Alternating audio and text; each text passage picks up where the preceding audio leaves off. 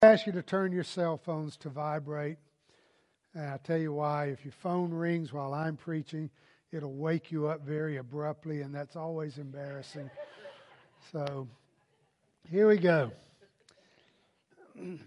Carrie's been talking about this epic kingdom of God, this kingdom that transcends time, um, and that our lives are a part of this kingdom of God, but our lives here on this earth are just the tiniest part of this eternal kingdom of God, this kingdom of righteousness, and that God has always been, God will always be, and He has invited us to come into this eternal drama. He's invited us to be a part of this flow of history.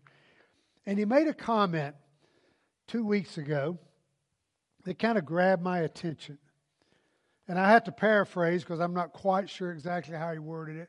But he made a comment to the effect that one breath on the other side of this life, or maybe he said one second, I'm not sure. But one breath on the other side of this life will radically redefine this life.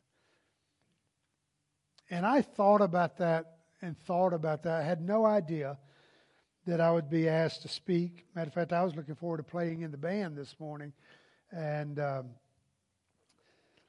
I had no idea I'd be speaking today. But this morning, I want to try to answer the question what happens when we die?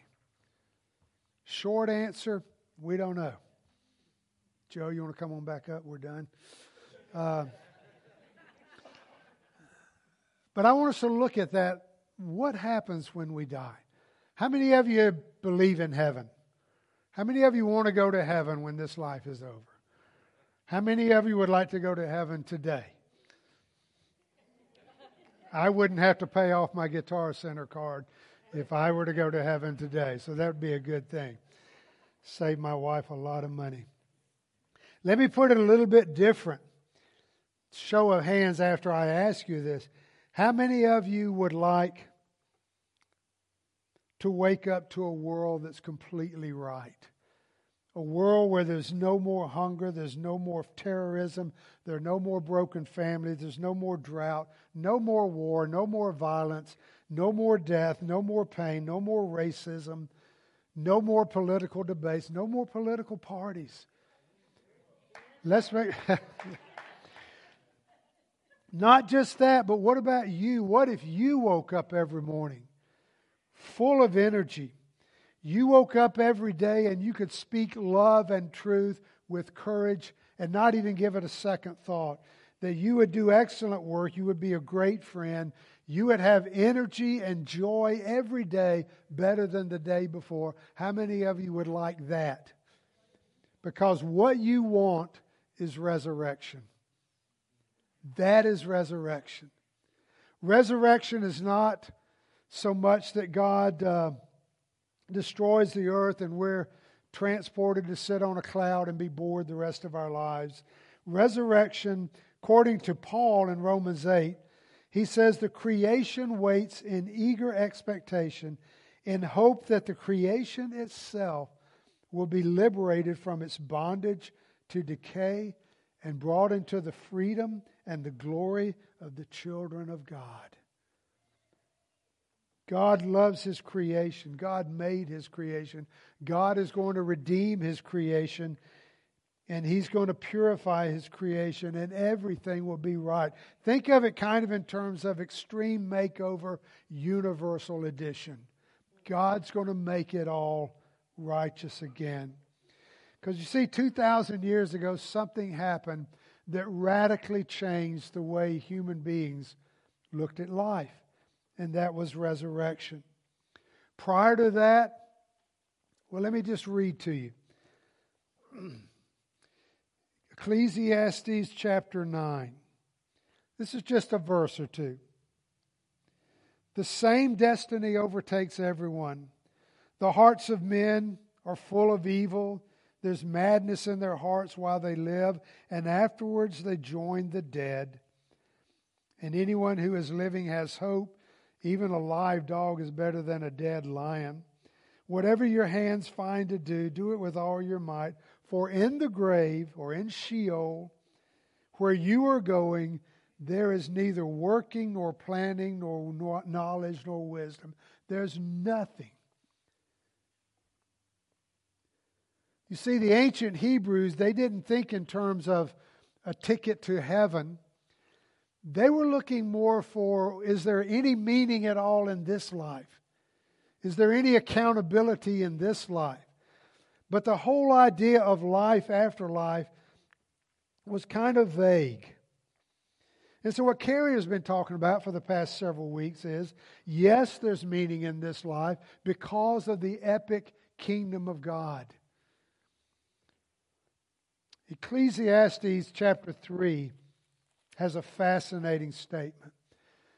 Ecclesiastes 3, that's the, the Byrds song, turn, turn, turn. We need to do that some Sunday here, Joe. I've got an electric 12 string. We can pull this off.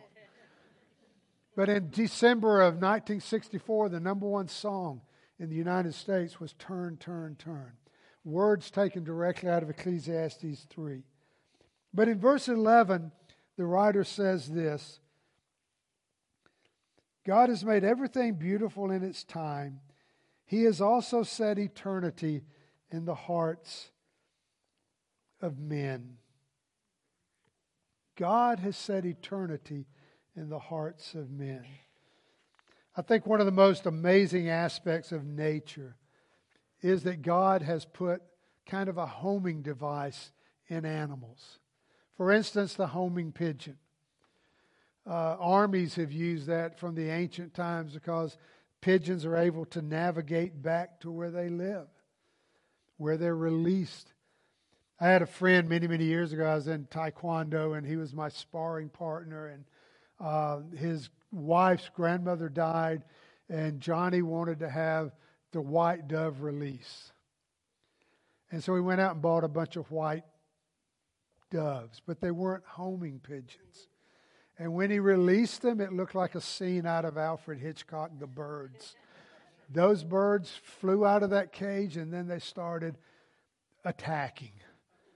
And they flew straight into the ground and they were killing themselves and they flew into the grave and they were dying in the grave and there was blood everywhere. It was the most awful thing you've ever seen in your life. But it was also one of the funniest things I've ever witnessed at a cemetery. And I asked Johnny later, he lived right across the street. I said, Johnny, what was going through your head? He said, I didn't know you had to use homing pigeons. I just thought you had to have white birds. Uh, but homing pigeons can find their way home. White birds will ruin a, a burial. Dung beetles. You know what dung beetles do? Just think about the name, it'll give you a clue. Dung beetles find their way home navigating by the Milky Way. Google it. There are fascinating experiments being done. Salmon. Salmon will leave the ocean. They'll go up the same river from which they were born. They will go to the exact same spot where they were born. They will lay their eggs, and they do all this by magnetic waves the gray whale. Gray whale will go somewhere down off of the coast of Cabo San Lucas. Uh, will have her calves, and then she will go back 12,000 miles to the same spot in Alaska where she lives. How do they do that? The emperor penguin. Have you ever seen those videos where there's just hundreds of thousands of penguins? A mother penguin will leave the baby with dad. Not a good idea, but we'll leave the baby penguin with dad. She'll go off on a four month feeding frenzy. Then she'll come back, and in all of those hundreds of thousands of penguins, she will go right to her mate and her child. How do they do that? What are the odds?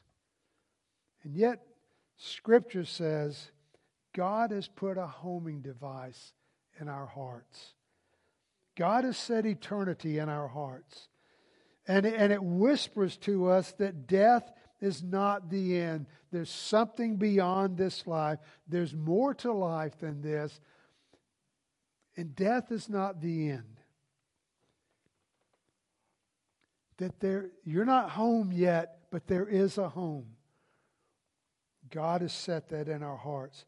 Other religions will tell you, well, you come back as another person or to live another life again, or you'll come back as a roach or a rat. Um, they'll teach that, that somehow that your life is kind of absorbed into the universe, like pouring a cup of water into the ocean, uh, that you live on through the wind or through somebody else or in the memories or in the earth. And I hear this new age garbage all the time at funerals at our funeral home. But resurrection says God is bringing you back in your body that has been renewed and it will never die again.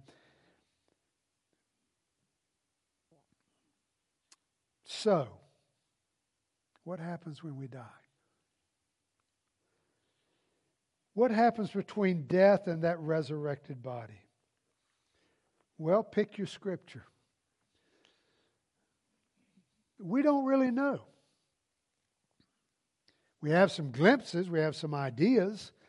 Uh, Paul said more about the resurrection than anyone else that writes, especially 1 Corinthians chapter 15. But Paul says to be absent from the body is to be present with the Lord. And I hear that all the time. But that's 12 words within a sentence that we ignore the entire sentence and it's written in the context of the resurrected body. So we have people building a whole theology of death around 12 words taken out of context. And I don't think Paul is saying what we tend to think he's saying there. But he is saying we go back to the Lord. Stephen in Acts chapter 7, when he's being stoned to death, he looks up into heaven and the heavens open and he sees Jesus standing to the right hand of God, and he says, Lord Jesus, receive my spirit unto yourself. So Stephen sees that he goes back to Jesus. In uh, the parable of the rich man and Lazarus, uh, they both die and they both go somewhere. The rich man goes to Hades, Lazarus goes to the lap of Abraham. I don't think the point of that parable is a theology of death, but it gives us a glimpse. I do believe that when we die that God sends angels to escort our spirits back to him. I just think God would do something like that.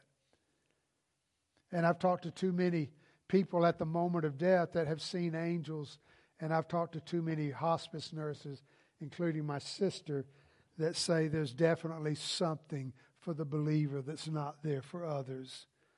In Revelation, we read of the spirits of the martyrs surrounding the throne of God, asking, When are you going to bring justice to our death?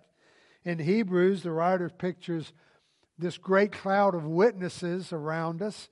So, what happens, we really don't know, but I can tell you this when, when we die, the spirit of life that God has put within us goes back to God, and that's all I need to know about that. Another question is well, what is death going to be like? That's a huge mystery because we're all on this side of death. If you could ask Norma Jean Bowman today, what is it like? I'd love to hear the answer because she knows. John in chapter 11 tells the story of Jesus raising his best friend Lazarus from the grave. And why John didn't do an exit interview, I don't know, but I would love to hear what Lazarus had to say about that experience. What was it like on the other side, Lazarus? We're never told.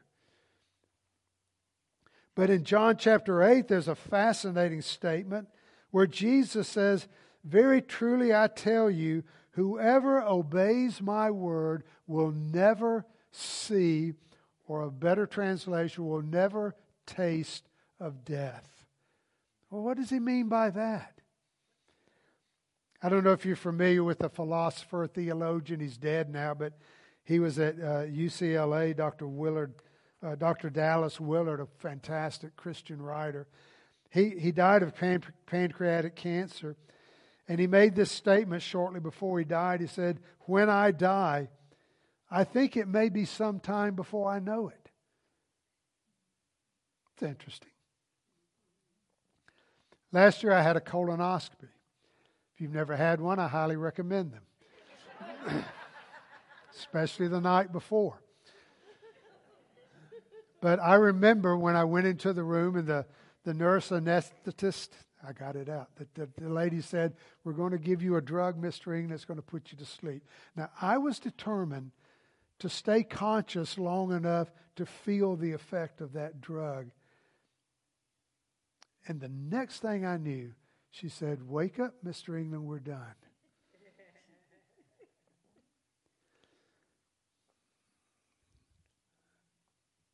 I kind of think death is like that. Not the night before, but the waking up from the anesthesiology. Very truly, I tell you, whoever obeys my word will never see death. You see, what Carrie's been teaching us lately is that those of us who are following Jesus are already in another world. We already exist in that kingdom of God that's here and now and also in the future. We're standing in that. And this conscious experience that we call life, it doesn't end at death. It's not even interrupted because our spirit goes to God, and the promise is that someday the body will be resurrected. So maybe the most important question to ask in all of this is so what? What difference does it make? If God has placed eternity in our hearts, He wants us to be placed in the heart of eternity. And at the end of his longest treatment on resurrection, Paul says this in 1 Corinthians chapter 15 Therefore, in other words, because of the truth of resurrection, because it's coming, my dear brothers and sisters, stand firm. Let nothing move you. Always give yourselves fully to the work of the Lord, because you know that your labor in the Lord is not in vain.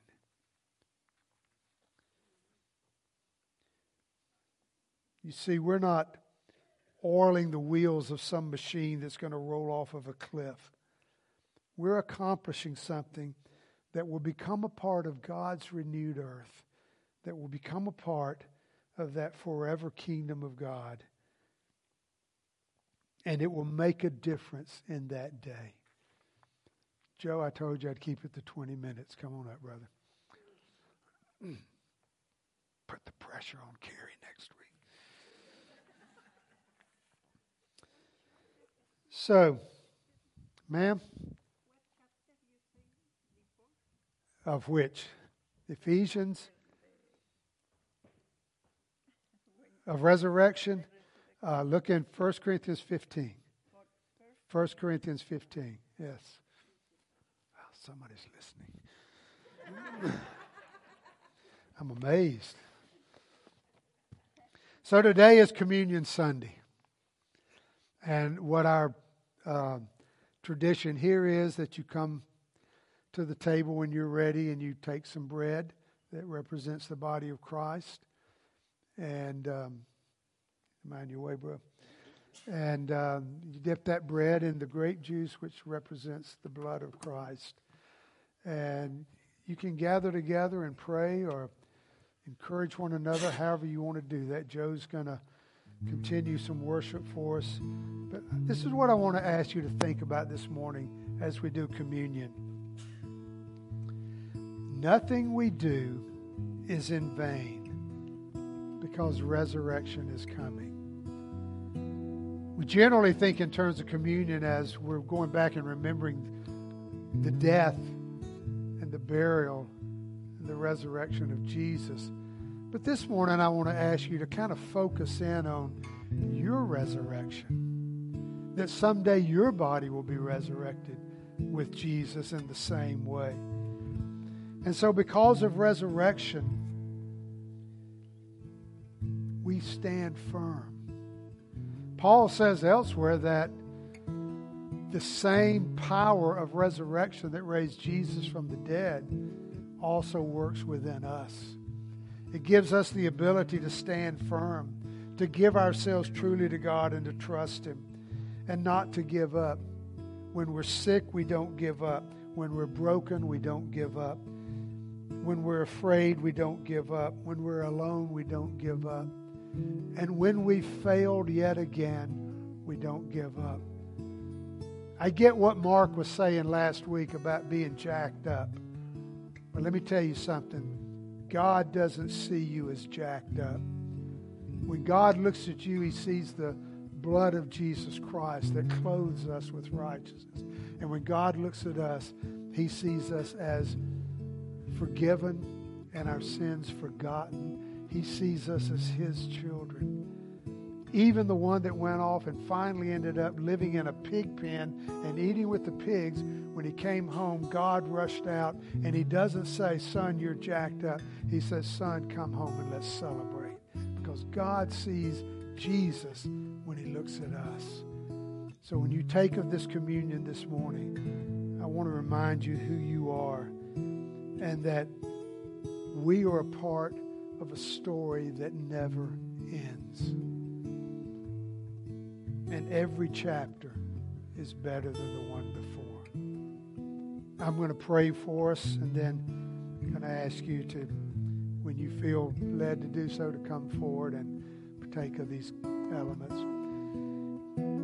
Father God, we're grateful this morning for your love. We don't we don't get the cross at all. We don't grasp that. We don't grasp how you can love us that much. And you loved us from before creation, knowing that we would be sinful. But you gave your son anyway. And this morning, Father, we remember that. We celebrate that resurrection. But Father, we look forward with great anticipation, with great hope and confidence. We look forward to your promise that someday we too will live resurrected forever in your epic kingdom. We praise you and thank you for that this morning. In Jesus' name, amen.